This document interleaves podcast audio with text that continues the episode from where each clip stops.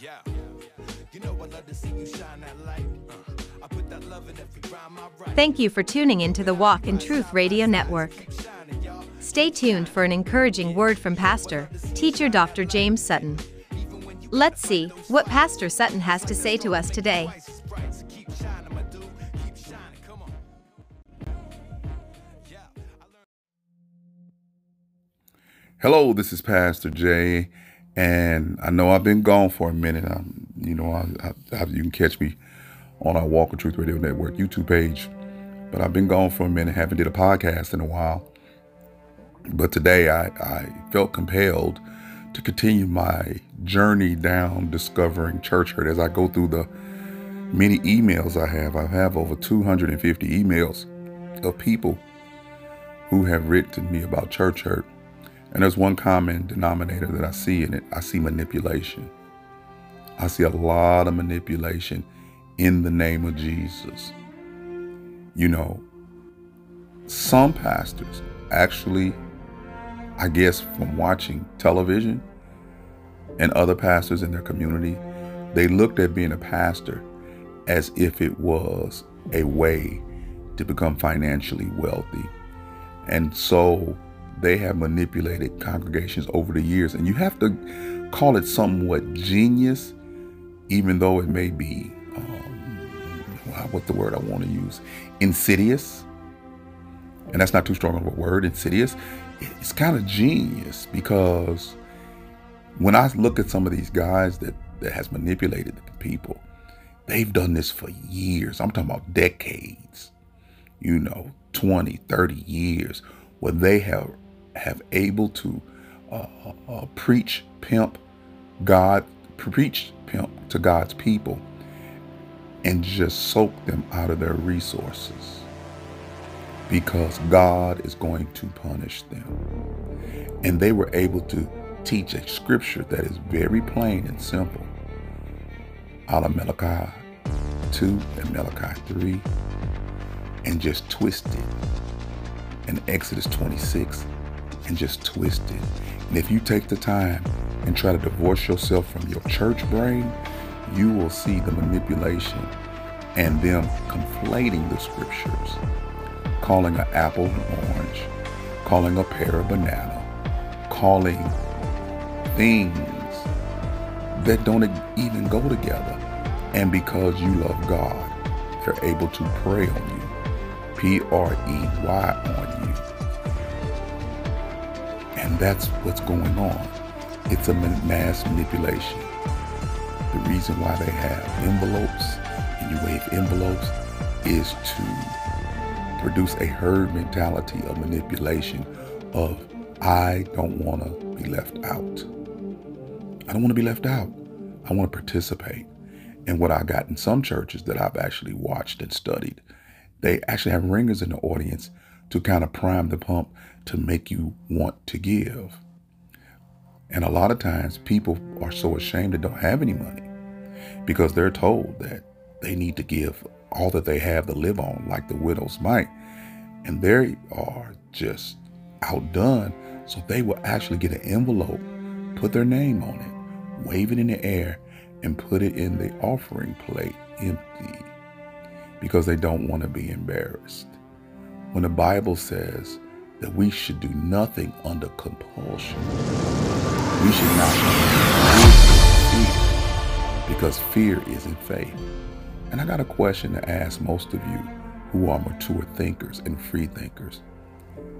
Didn't God bless you before you came to church?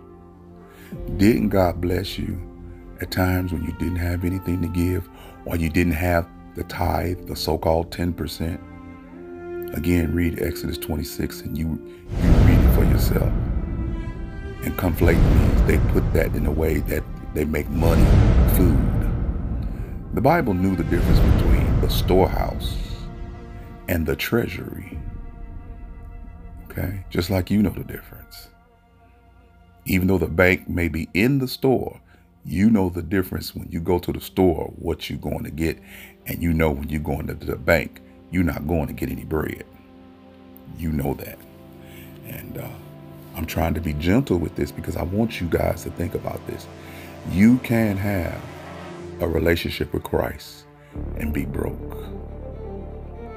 It is an evil, insidious thing to do to tell broke people that they don't have the same uh, a relationship with God because they're broke, and they're broke because they don't have any faith, and they're broke because they don't sow into your ministry.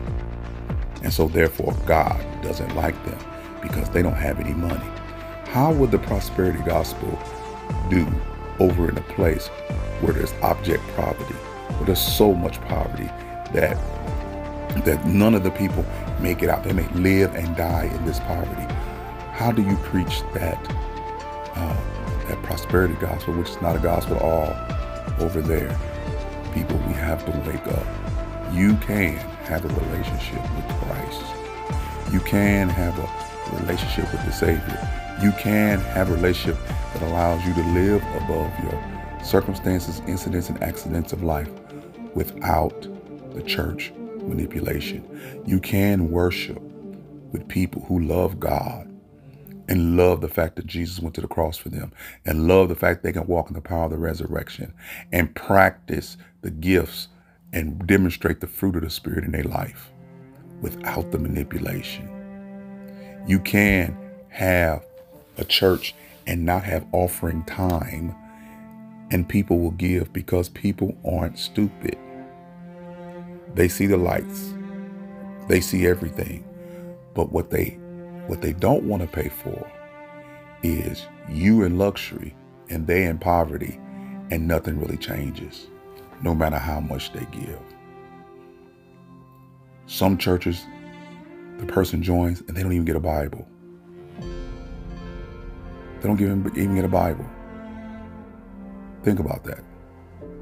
No outreach, just bring the money to me, bring the money to me. And again, these are not churches of God, these are churches of man. It's a man centered theology.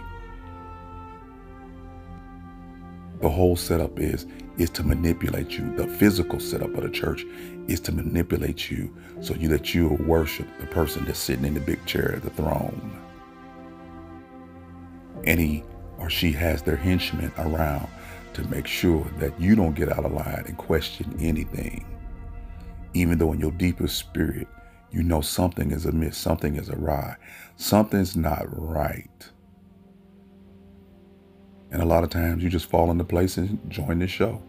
You become part of the cast and you invite other people to become part of the cast. So I'm not going to be long today. I just want you to understand that it's okay to ask questions you should. It's okay, it's okay to question the leadership about anything, especially since you're going there, whether you give or not. And don't let anybody tell you that God doesn't love you, you're not saved, you're not sanctified because of some monetary uh, reason of having or not having. The devil can give you stuff. And remember, all the stuff that people say they're blessed about is only temporal.